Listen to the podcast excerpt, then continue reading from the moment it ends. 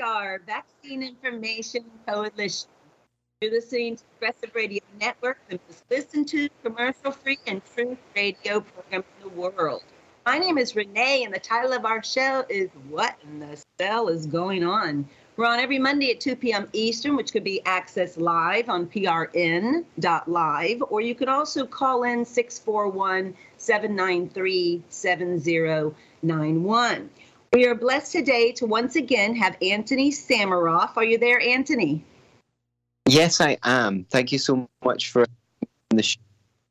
Yes, Antony, it's, it's, such a blessing to have you on again, sir. And just to remind the audience and/or introduce you to people that have not heard your previous shows, um, this is the gentleman that is taking the wisdom that the our Creator gave to my late husband Gary Tunsky, and he is writing the book. He always talked about writing uh, called What in the Cell is Going On.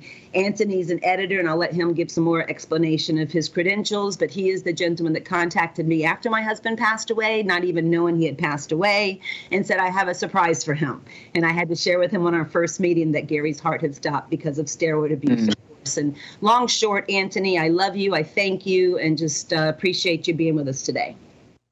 Thank you so much. And and people can access your late husband's articles, chapters from the forthcoming book, which is still in progress. In fact, um, I've I've been coming back to it just today. Um, so there'll be more Gary Tunsky articles to come. Um, at terrainscience.com, there's a whole bunch of them up there, and they're they're they're they're available to read now. Um, as as well as my articles and articles from a lot of writers. You know, if Gary was alive today, there would be a lot of demand for him on podcasts because a lot of people are talking about terrain. We call it terrain science now because your your usual co-host, um, Dr. Drew, once said on the show, we shouldn't really call it terrain theory because it's terrain science. Um, um, terrain the the terrain the, the, the terrain hypothesis or however you want to put it that's how the body works. So what we're what we're trying to do is we're trying to delineate the details of how the body works. And and if you live by the laws of how the the body works then um, you can restore health to the body. And how you can restore health to the body and how the pharmacological approach doesn't usually work for most people most of the time. In fact, we have quotes from um, people from mainstream drug companies saying things like, uh, here's Dr. Allen Roses, the worldwide president of genetics at GlaxoSmithKline in 2003. He said that the vast majority of drugs, more than 90% of them, only work in 30 or 50% of people. So that's the, the vice president of a of genetics at a drug company saying that. And I, I would say he's probably optimistic, to be honest. Yes, and I love the way you give statistics. That's one thing you are doing beyond even the wisdom my husband had. Um, you're taking his simplicity because Gary was very anointed to make a fourth grader be able to mm-hmm. understand mm-hmm. the simplicity right. of what the cell is going on.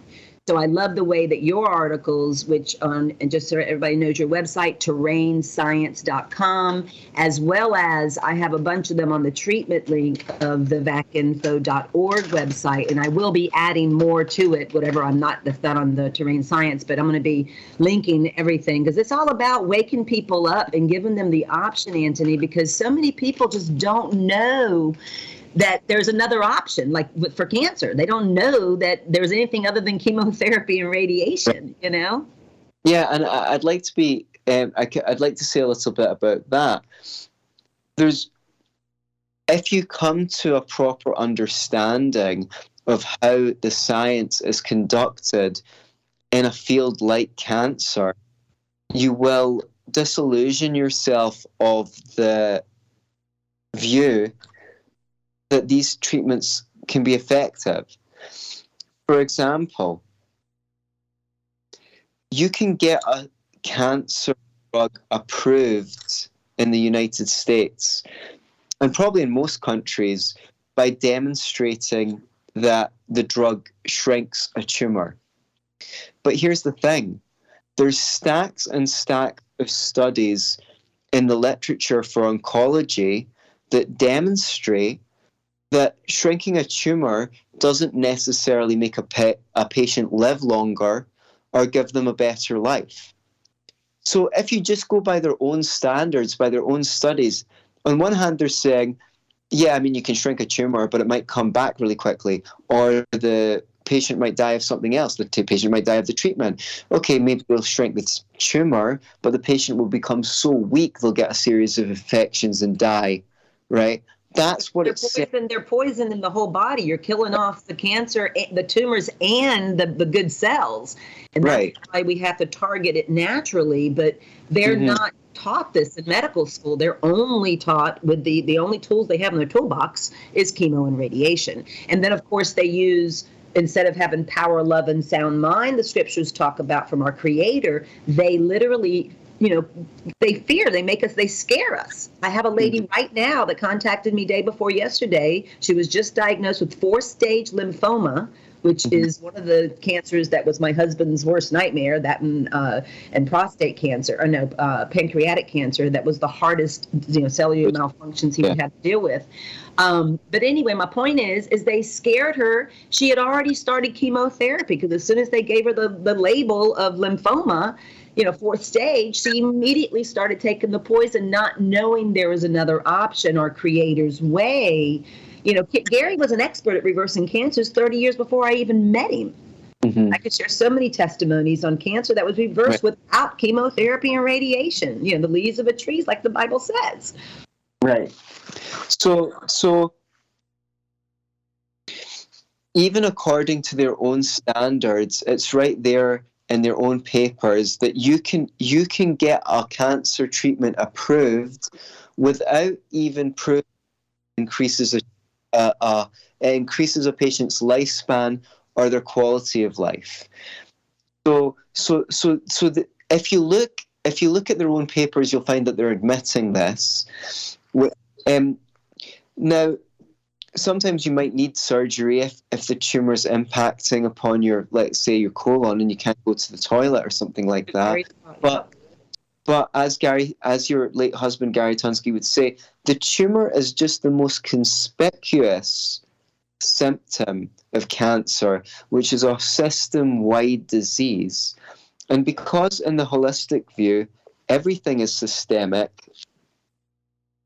there's no use only treating, treating the tumor. That's right. Yeah. Well, like Gary would teach, the simplicity is that the tumor is not even the cancer, and that's how off-base oncologists are taught by the drug companies that the tumor is the cancer. The tumor is our creator's way of taking all the toxins you've been injecting with vaccinations from the SV40 monkey viruses, what you've been eating and breathing and drinking, compounding toxicities to the cells uh, and compounding insufficiency. So, Father actually puts a fibrogen protein wrap, Gary would teach, around those toxins and attaches it somewhere for protection.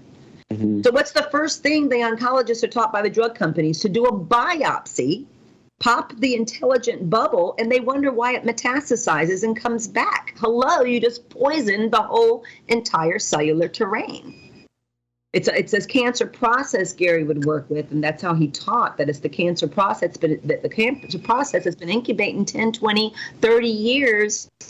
You know, from your original poisons they injected into you from a child. Like I said, the polio vaccine specifically um, had SV40, simian virus number 40, meaning the 40th monkey virus found that they're finding in cancer tumors.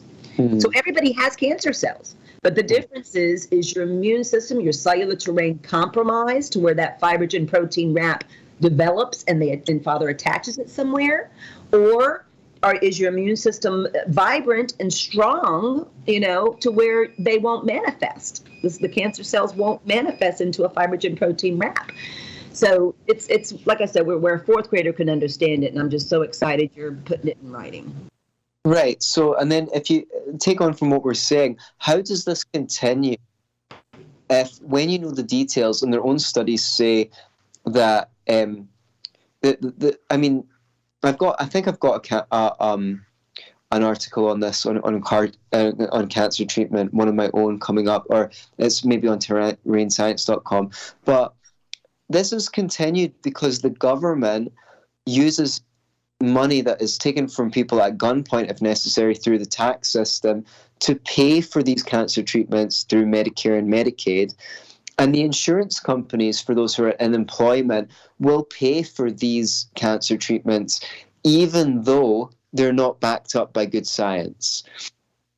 Yeah, so, Gary, used to call it sickness incorporated. I mean, you have sick insurance, you don't have health insurance. We never had an insurance plan when we were together, you know, 12 years. We never had sick insurance. They wouldn't cover you know natural treatment from you know from the leaves of a trees and and and and, and healing like a broken arm or a cut in the finger the body's intelligent because creation's not allowed in medical school that's the problem Right. Okay. So let's so let's take it on from there. Why do the government and private insurers think that these treatments are, are effective? And we're meant to have this thing called evidence-based medicine. And you know, when Gandhi was asked what he thought about Western civilization, he said, "Well, it sounds like a good idea." And I say the same about evidence based medicine. It sounds like a good idea. What, what evidence medicine means in real life is I call it authority based medicine. Mm. Before, now, doctors uh, were always trained in the pharmaceutical system, but in the past, at least, they had something called the biomedical model, where they were taught to try. I don't agree with the biomedical model, by the way, but at least they were taught to try and understand illness and treat it based on their wits, based on their own understanding. What evidence based medicine means is that increasingly organizations like the CDC, uh, uh, whatever it is, AMA, FDA, um, uh, they, they write guidelines. And doctors need to follow the guidelines whether they like it or not, whether they know better than the guidelines or not who the guidelines are meant to be based on the evidence, but actually they're based upon the evidence of those who can afford to pay for it. Because almost all drug trials are funded by pharma. Not only that, but more than 50% of the budget of the FDA department responsible for approving drugs comes from pharma. Not only that, the journals profit from advertising pharmaceutical com- from from advertising pharmaceuticals in the journal and from selling reprints of articles that appear in the journal back to the pharma company so they can send it out to doctors. Then you've got these patient ad- advocacy groups, the American Cancer Society, the American Diabetes Association, etc. These make recommendations to the government on what the guidelines should say. Well, the rest is just easy. All pharma need to do is make sure that they contribute generously to all of these patient advocacy groups, the Diabetes Association, the cancer, the heart disease, the multiple sclerosis. Then they put their former employees on the boards of these um, organizations. When you look at any of these organizations, um, all of them, they all have conflicts of interest. Um, they're all receiving money from pharma, and they've all got people on their boards who have, you know, who have who have links to pharma.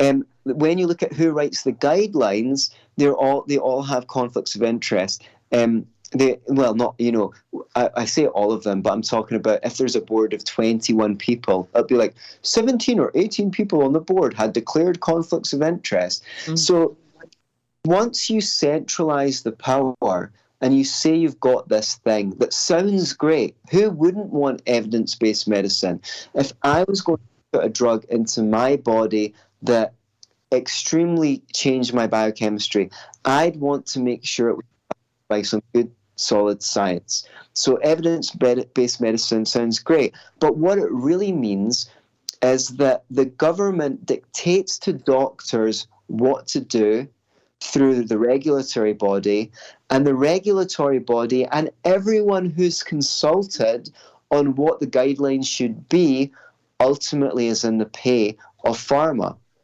And when I say they're on the pay of pharma, and this is the real kicker, it's you, it's me, it's patients. Patients pay more money for drugs so that pharma can buy off all the associations, whether they like to or not. Because either you're paying because you're going for treatment, or you're paying out of the tax system.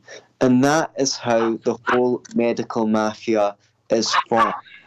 This could never happen in a situation where the best treatment at the best price with the least harmful side effects would prevail. It can only happen in this mafia system where the government props up treatments that aren't very effective but do keep people ill and keep them returning as customers because that that's how the money is generated to keep the system going. That's exactly what you know. Him, him and I for 15 years, and he's been gone four years. Um, so 20 years have been teaching, as well as many, uh, Gary Null included, who owns the station. That you know, Sickness Incorporated is big business, and and it's not just for cancer. We're talking about every label the drug companies come up with um, you know, diabetes, fibromyalgia. They keep coming up with different cellular malfunctions. That the simplicity of it is that the cells, our creator gives us 72 trillion plus cells. When they malfunction, we malfunction right. due to the compounding toxins and the compounding insufficiencies. And that's why the cleanse that I'm still continuing, that my husband developed, it cleans up the cells. It reduces the toxic level from all the toxins we've been ingesting since pre-birth um, and then you know and then feeding the leaves of the trees to the cells the nutrition. That's why it's a vegan diet.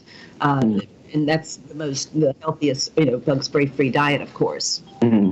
Mm-hmm. yes if you can get those juices in and um, uh, castor oil pack over the liver to help the liver cleanse itself um, and things like that it, it makes it makes a huge difference. So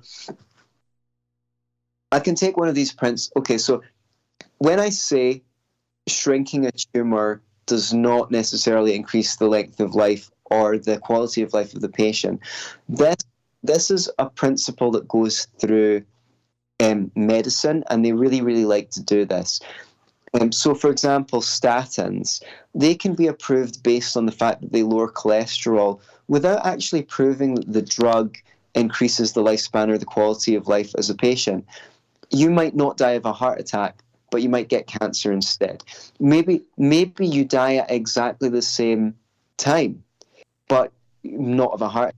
But you might have much worse symptoms. You might um, because you get side effects from the drug, which is okay as far as the pharmaceutical industry is concerned because they can sell you more drugs to treat the side effects.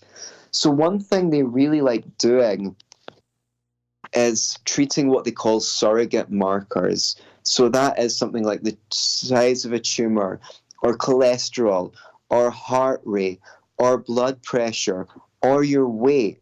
So, and then they say, well, the, the patient's not obese anymore because we gave them this fat lowering drug. So they must be at lower risk of diabetes because obese people are at an increased lower risk of diabetes. Well, but they don't prove it. They don't go out and do a long study to prove that just because the patient is skinnier, they actually don't contract diabetes or they live longer, because that takes a long time and a lot of money. And this is just one of the dirty tricks that pharma companies, I mean, openly use. And if this was happening in the holistic world, you know, if this was, if naturopaths were doing this, they'd been they'd been dragged out. You know, there'd be front page news articles about it. But it goes on because everyone's being paid off by the pharmaceutical companies, and a lot of people are making money from these kinds of hijinks. That's right. Well, like Dr. Drew and I have taught many times on past shows, and even uh, forensic nurse Rachel Seller, that, that you know for a pharmaceutical drug to even be approved it has to have ld 50 in there which means lethal dose 50 and this is why they can't patent you know the leaves of trees like organic vegetables they mm-hmm. can't they, they can't have that as a you know so you can't poison your cells to health and that's right. why it just snips the wire as gary would taught to the Lincoln, right. oil light in your car opposed to you know we put that we put oil in the engine. You know, we, we kick in that self healing doctor because of the intelligence from our, our creator. and I think it would be really wonderful if you got Dr. Jennifer Daniels, who wrote the book The Lethal Dose, uh, where she really promoted that uh, knowledge of that um, claim that you just made that you need to have that lethal dose to have. Um, I, would I'd more than happily interview her with you if you'd love to do that one time. Um, she she is a hero and, and she, she put me on to a couple of a couple of things myself. So, yeah, forensic nurse told me she told me in a past show that uh, since the Cipro pharmaceutical drug, which is the last one I took when my son was two years old, um, he's now 26, or over 20, you know, long time. Uh, anyway, and since the Cipro drug, they've had this LD, the, the LD50, um, and and anyway, it's just it's crazy how they just think that they can, you know, put more toxins in the cells to reverse not only cancer but every label they teach the, the, the medical doctors, every one of them. Well, I mean, it's because, as your late husband used to teach, they think the symptom is the disease. So if you make the symptom go away in that paradigm, it looks like you've cured the patient. We understand that um, symptoms are just, for the main part, the body trying to um, well repair itself. You know if you get a running nose or you've got the you know you need to run off to the loo too quickly. These are purging me- these are purging mechanisms by which the body gets rid of toxins.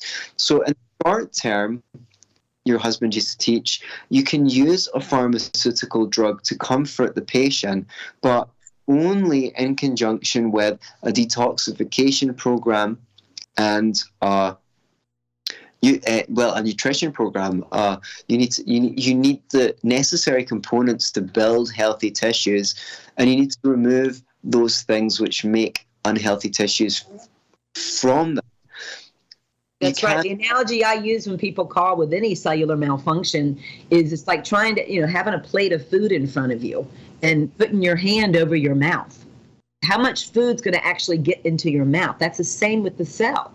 If it's toxic buildup from just years and years of compounding toxicity and compounding insufficiency, the cleanse is not even an option, no matter what label it is. And even with this lymphoma cancer fourth stage, um, I, I, said it's not even an option. We have to clean up your cells first, but something like that, we'd have to get more aggressive with a home wellness center and, and different things that we offer.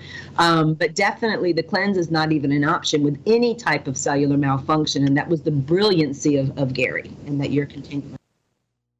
Yeah, and I mean, I can say for myself, I went. I've gone under. process, undergone the process of a lot of detoxification, and then um, I, I reversed skin conditions first, and my digestion got better. I used to have like um, eczema and kind of like psoriasis, um, and that cleared up. But more, most recently, like I, I was intolerant to foods like uh, wheat and dairy, but I can eat them now. Mm-hmm. Um, and, and and when I reversed the intolerance, I just got so hungry. Like I was eating so much food, mm. and again, I'd done the detoxification and it was time for me to rebuild my tissues. That's and, right. And and just just to share the wisdom that Father's given me over the years of even before Gary, um, with the MMR vaccine, the measles, mumps, and rubella, they give babies between 12 and 15 months of age. That's causing the gastrointestinal issues. This is why the wheat and dairy was an issue was this was Dr. Andrew Wakefield's research from London, um, where it would cause ulcerative colitis and have an intestine the swell in the intestine. Plus, they GMO'd the wheat and all that, but um, but there's no question that you know just by healing everything and and getting the toxins out, which is exactly what was happening. And I know you know this already because you've studied all Gary's work. The skin's the biggest elimination. So eczema and psoriasis and all that kind of stuff is just poisons trying to come out of the largest way of coming out opposed to just urine and fecal, the skin opens up and releases these toxins.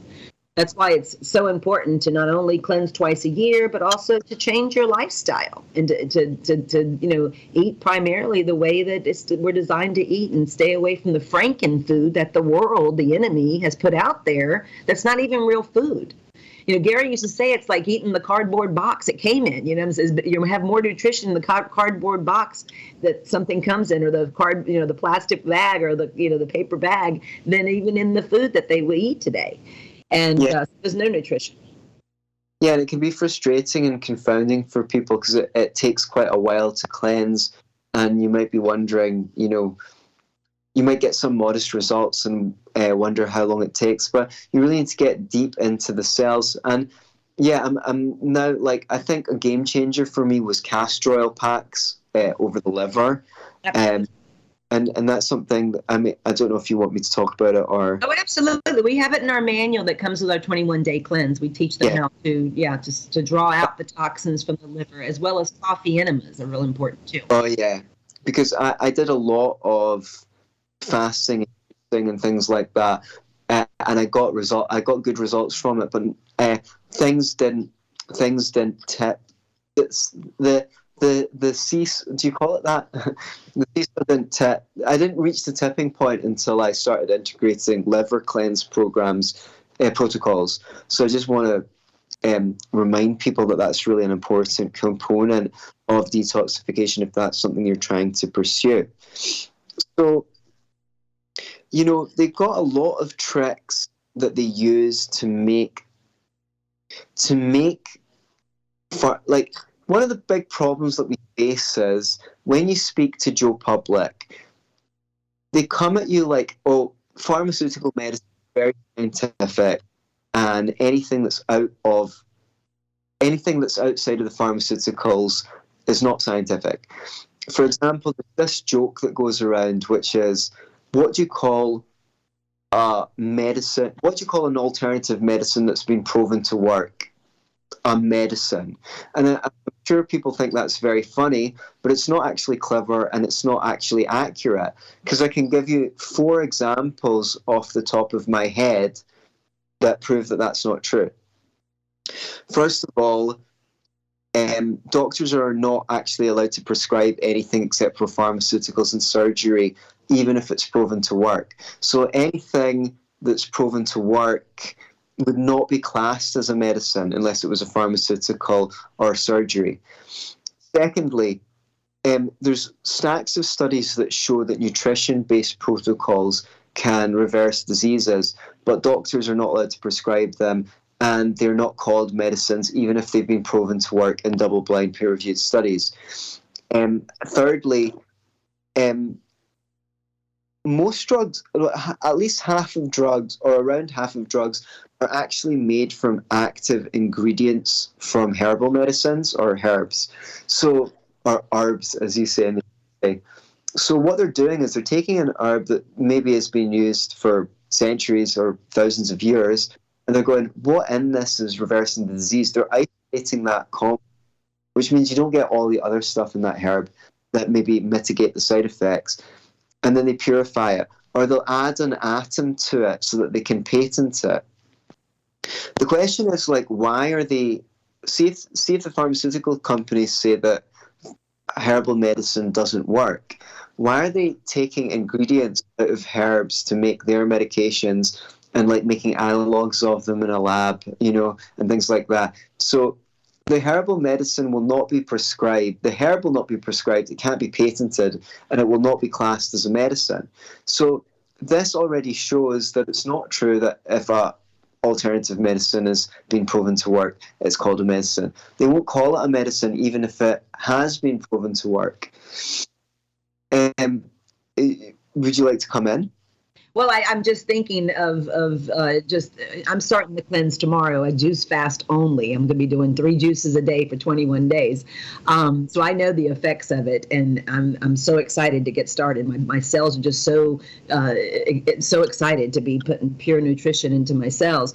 But I was just wanting to comment real fast on uh, something huge someone just sent me. I was looking for it while you were talking, but I can't find the email. But I just had an email um, that Stephen Meyer, who I literally would, after my presentation that me and Gary did all over the world, um, after I would do my event in honor of my baby girl, Gary would get up and I'd put this video of Stephen Myers from some whatever school it was. I, I forgot what it was. But anyway, I put a video of the animation of the inner workings of the cell behind Gary, like on the screen you know, I would do a PowerPoint presentation, but I'd put the cell because Gary just never he, he he wasn't a PowerPoint guy. Every time I do it, it would malfunction. So I would just put the cell on and then he would just talk all about the cell. Well, back to Stephen Meyer, somebody just sent me an email that he has just wrote a book.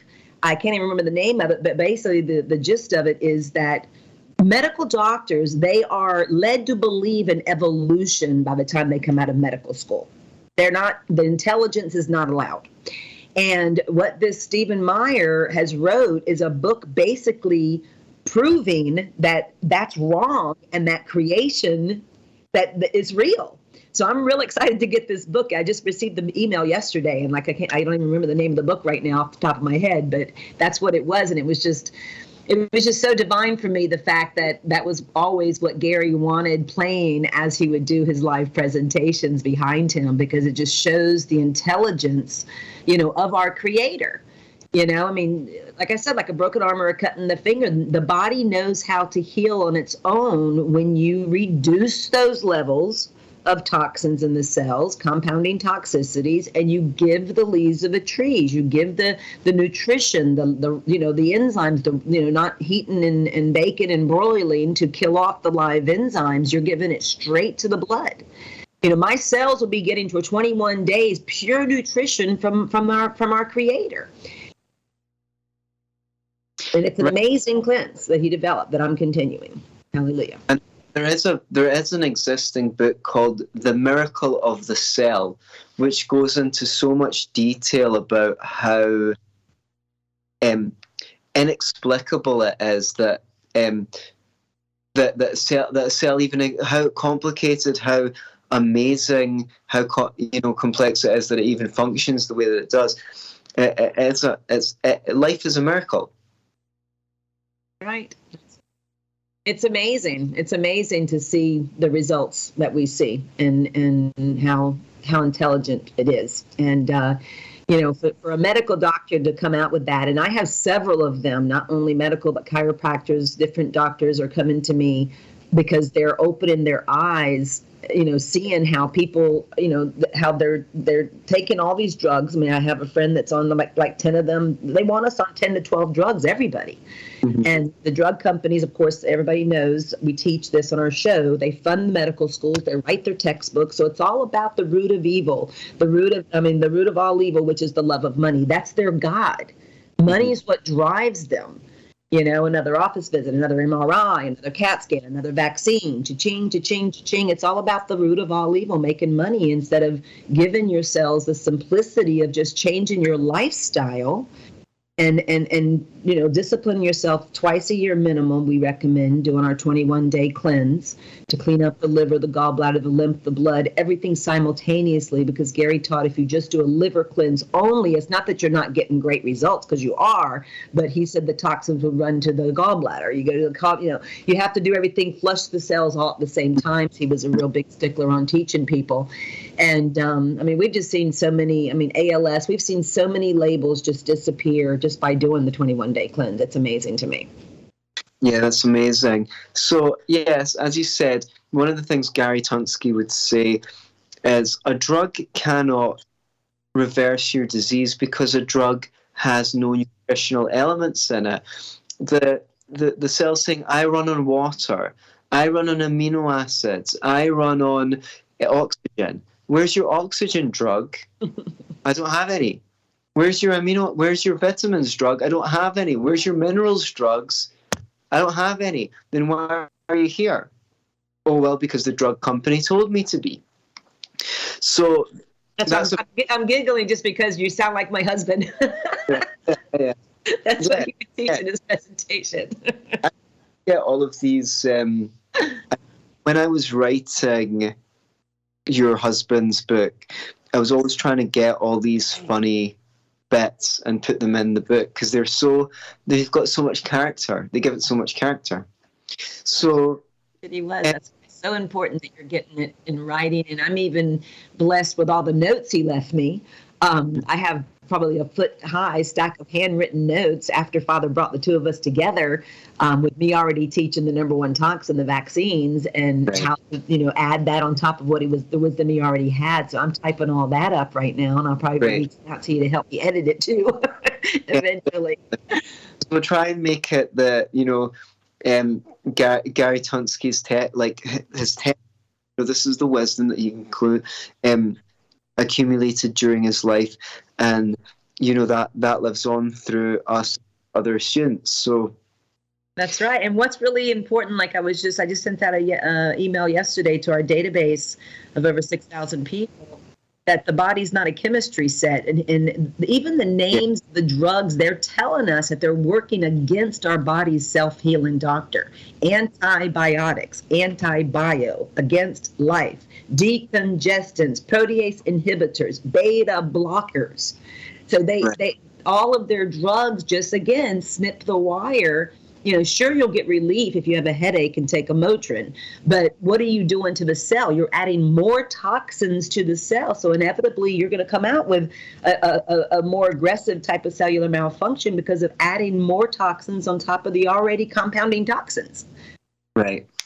So the, I guess I'm like we've talked quite a lot about science today, and I, I guess I, am interested in tackling this myth that pharmaceutical science is scientific. Like, it's kind of like if you've got the wrong premise, if if you don't understand, if you think that the symptom is the disease, then when the doctor treats you, um, you might think you're getting better if your symptom goes away.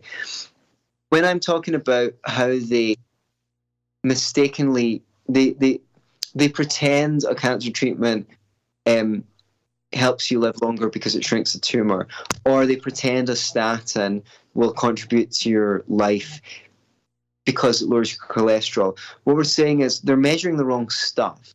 And that uh, the question is, does the patient live longer and healthier? And if they started to measure that with drugs, they might get a big surprise. They might find that people who are not most of the drugs live longer and they live happier. They, they, they have better lifestyles in the long term. This really came to focus with a book like uh, Anatomy of an Epidemic by the um, psychiatrist or by, by the researcher um, Robert Whitaker, where he he showed well they're they're giving out these psychiatric drugs, but when you measure the long term outcomes of patients, people who weren't on the drugs performed better than people who were on the drugs. They were happy, they were healthier, and their mental health was better. So while it gave some patients temporary relief, using it as a long term solution turned out to be a bad idea. And the evidence in that book was extremely robust. Yet, to a large degree, the psychiatric community has seemed to ignore his findings and the findings of others who are critiquing it.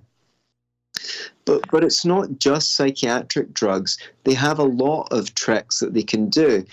Sometimes they only use patients who did well in the product and they can exclude patients who just drop out the trials. They say, well, they dropped out the trials, don't really count. But they dropped out the trials because their side effects were severe. So that's actually something that you need to know about the drug. Um, a lot of the time they run a bunch of studies and then they just choose the ones that are favourable and submit those to the regulator. And the ones that were unfavourable just disappear.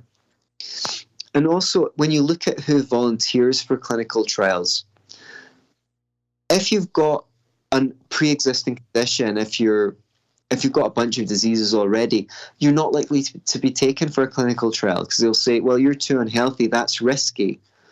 But real life patients have real life patients are obese. Real life patients drink too much. Real life patients have drug problems sometimes.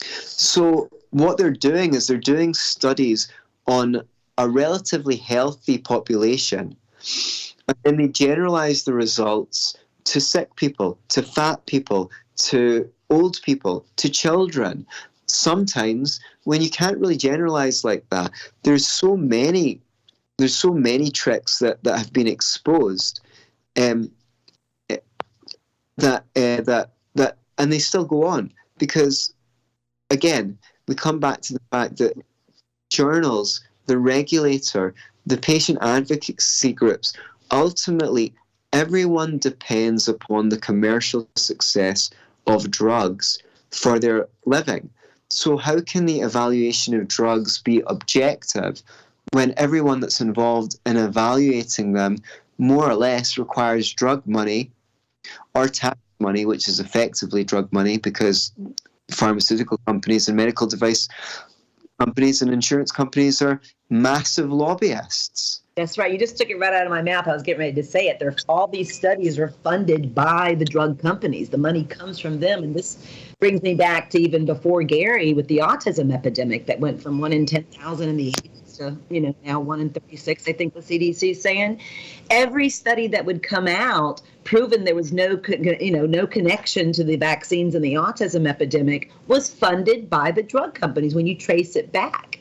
So they're paying to basically prove and and and and, and uh, basically mis- misguide people um, that you know that that these scientific studies are real but it's all about you know it's all about being tied into the finances and the root of all evil yeah but the th- they've made this topic so radioactive that no one dares to follow up with the research i mean we had the anthony mawson study um, and he's now retired because he made that study and they came after him. The Paul Thomas study um, on on the long term health outcomes. He's no longer a practicing pediatrician as a consequence of making that study. I spoke to him. I was on his show. Um, he's a hero, and so you just look at the people who've done studies comparing the long term health outcomes of vaccinated and unvaccinated populations, and you find they get blackballed, they get slandered. Why is that? Why don't they say, oh, let's do more studies? Renee, there's 800,000 completely unvaccinated Americans. If the CDC wants to prove that you and I are just crazy conspiracy theorists, it's very easy for them to do. All they need to do is take 100,000 of those unvaccinated people and take 100,000 people who've been vaccinated and just get a list of their health complaints.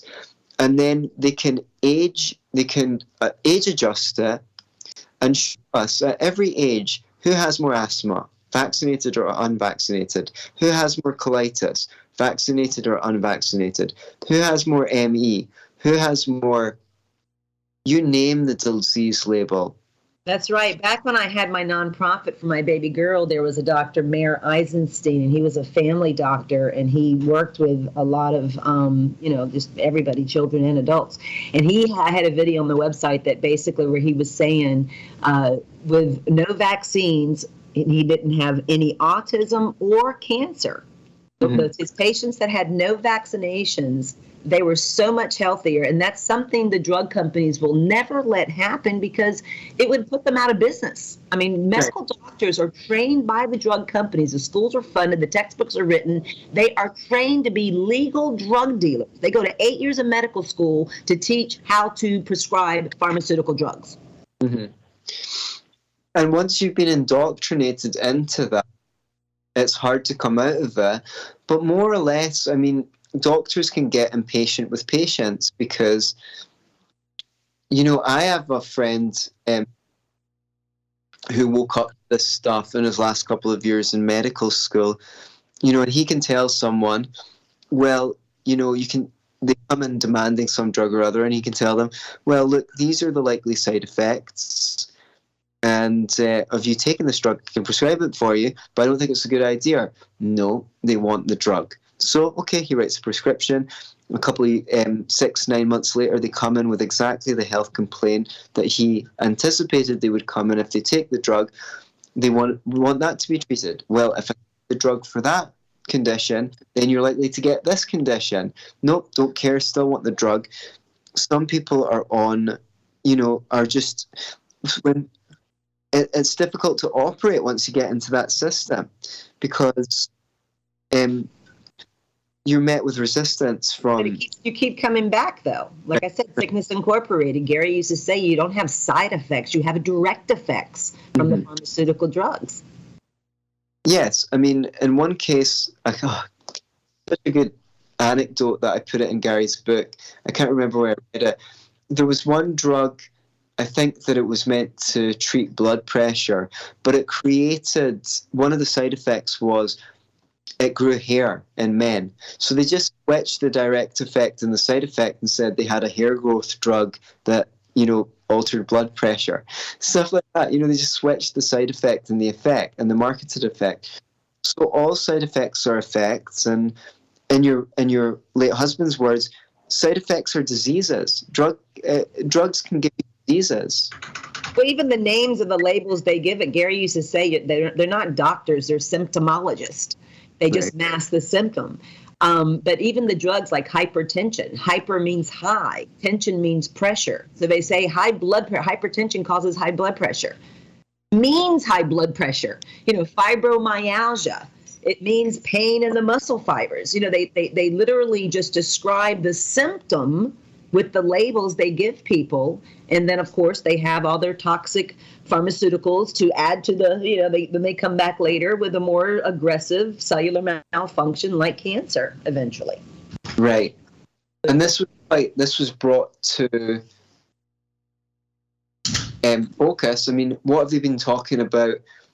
The, the main complaint that people are saying from the COVID jab, myocarditis. What does myocarditis mean? Heart Car- inflammation. yeah. It's pain and inflammation in the heart. Right. Second. Or arthritis. Itis is inflammation.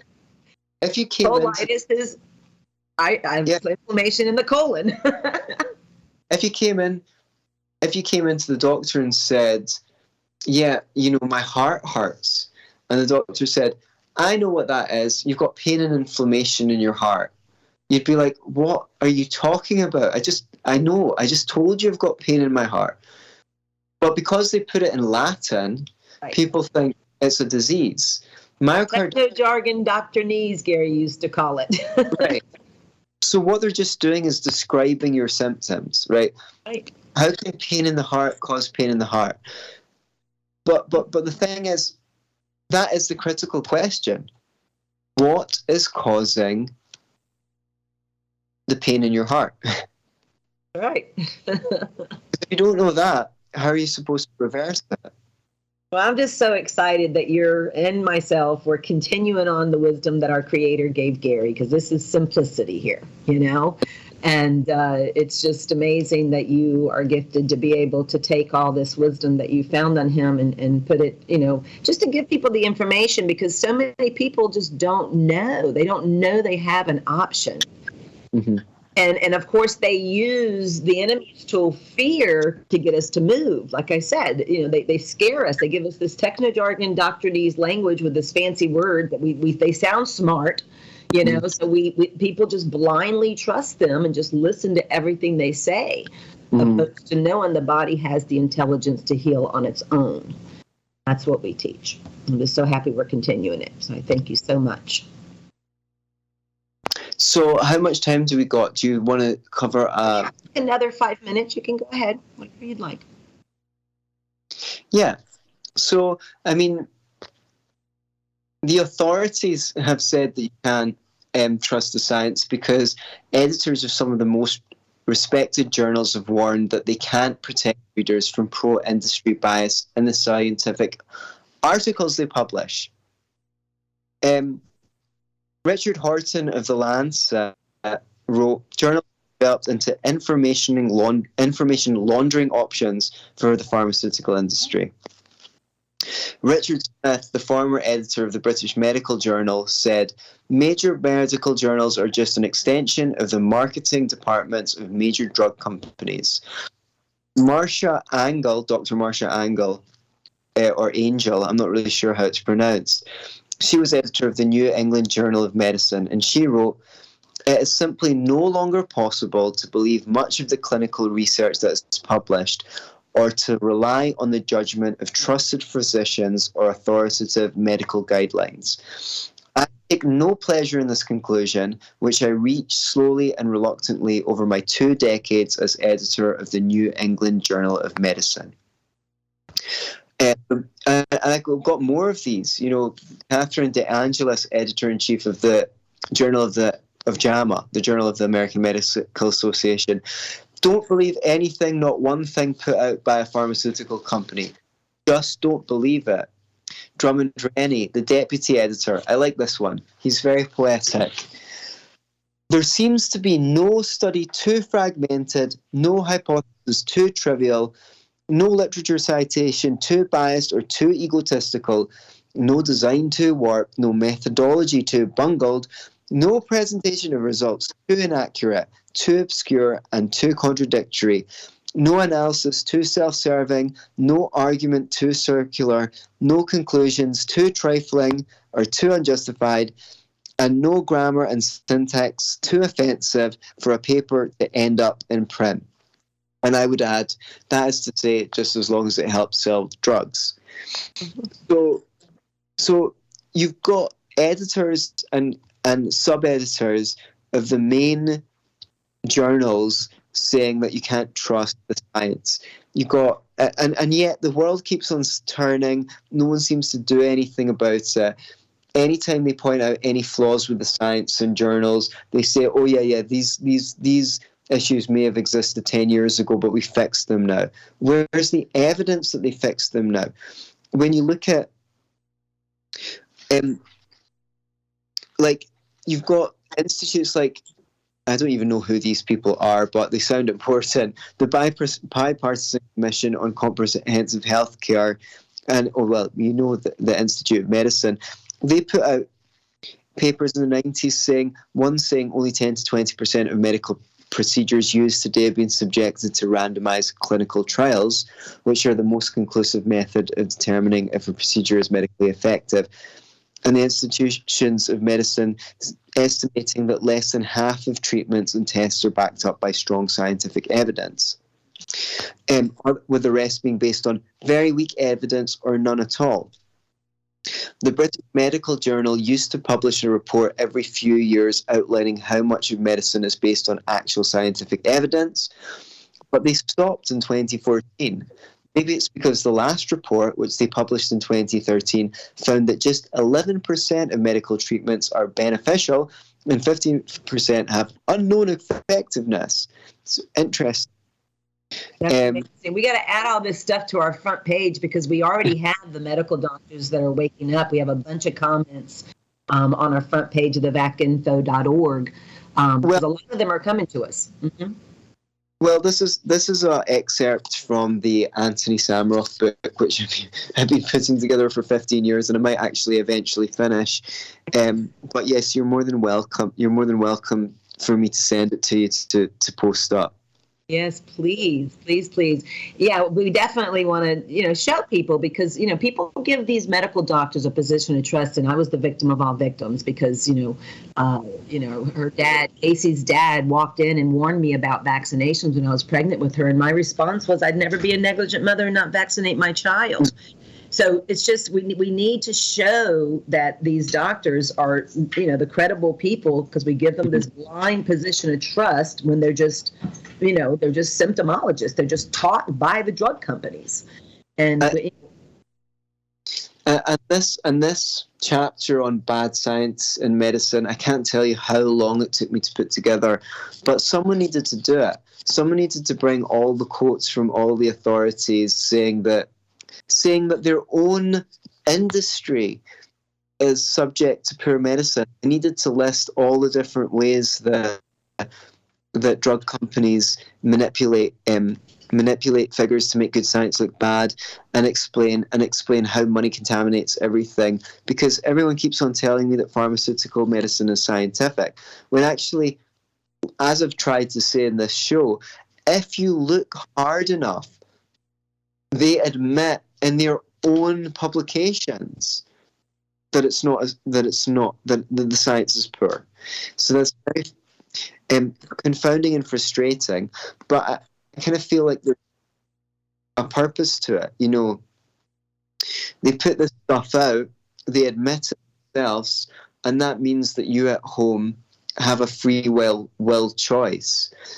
You know, you can continue to go along with what the mainstream crowd does, or you can just dig a little deeper and, and it's there in plain view. It's not even hidden. Mm. Okay, okay, it might get taken off YouTube, but it's still there to be found. It's still there. You can still find it on Odysee or or BitChute. You can still find it if you if you change your um, web browser away from Google to an alternative one. You can still find all the mainstream articles. I mean, I'm going to put I'm going to put this stuff out. You know, some of it's already out um, on terrainscience.com it's there, it's searchable. You can find it. You can send it to your friends who tell you that pharmaceutical medicine is scientific and say, well, if, scientists, if, if pharmaceutical medicine is scientific, how come some of the leading authorities in pharmaceutical science say that the science is this bad? Right. That's right. Well, I definitely want your book. You said it's not finished yet, but what can you send me? I mean, I'd love to. I'd love to add this to our. I want to get your website, the terrainscience.com, on our treatment link, as well as these quotes that you're you're you're putting in your book. I mean, I just so appreciate you, Antony. We've got to close now until next time. Um, but I just so I, I just uh, uh, thank you is not even enough to continue um, what you've been doing and now what you're doing with my late husband's wisdom and and just giving people the options to make an informed choice because people just don't have that informed. Choice. Oh yeah, I should mention that if people go to sevenpharmamyths.com, I should have mentioned this at the beginning as well. The number seven, then pharma, as in big pharma, and then myths, as in Roman or Greek mythology. Mm-hmm. You can download a free ebook that has at least some of this information in it, as well as other things that would interest you. And that will also put you on my list so that when I have more articles, you'll receive them. And if and, and when the book comes out, including Gary Tunsky's book, we will have we will be able to email you directly and um, and, and let you know about it. So so that will that will keep everyone up to date about publications and whatnot. You're an amazing man. Thank you for coming into my life. God bless you. Thank you. Thank you so much for all you do as well to make people aware. You're so welcome, sir. You're listening to Vaccine Information Coalition, our shows can be accessed later on What in the Cell vacinfo.podbean.com, or you can go to the front page of our vacinfo.org website, and it's right underneath the belly of a little boy um, who's flexing his muscles, right underneath him. It used to be on the belly, now it's actually underneath his picture. But anyway, um, we're on every Monday at 2 p.m. Eastern. Our contact number is 954 347 9671. We thank Progressive Radio Network for allowing us to give you this uncompromised truth, and Yah bless.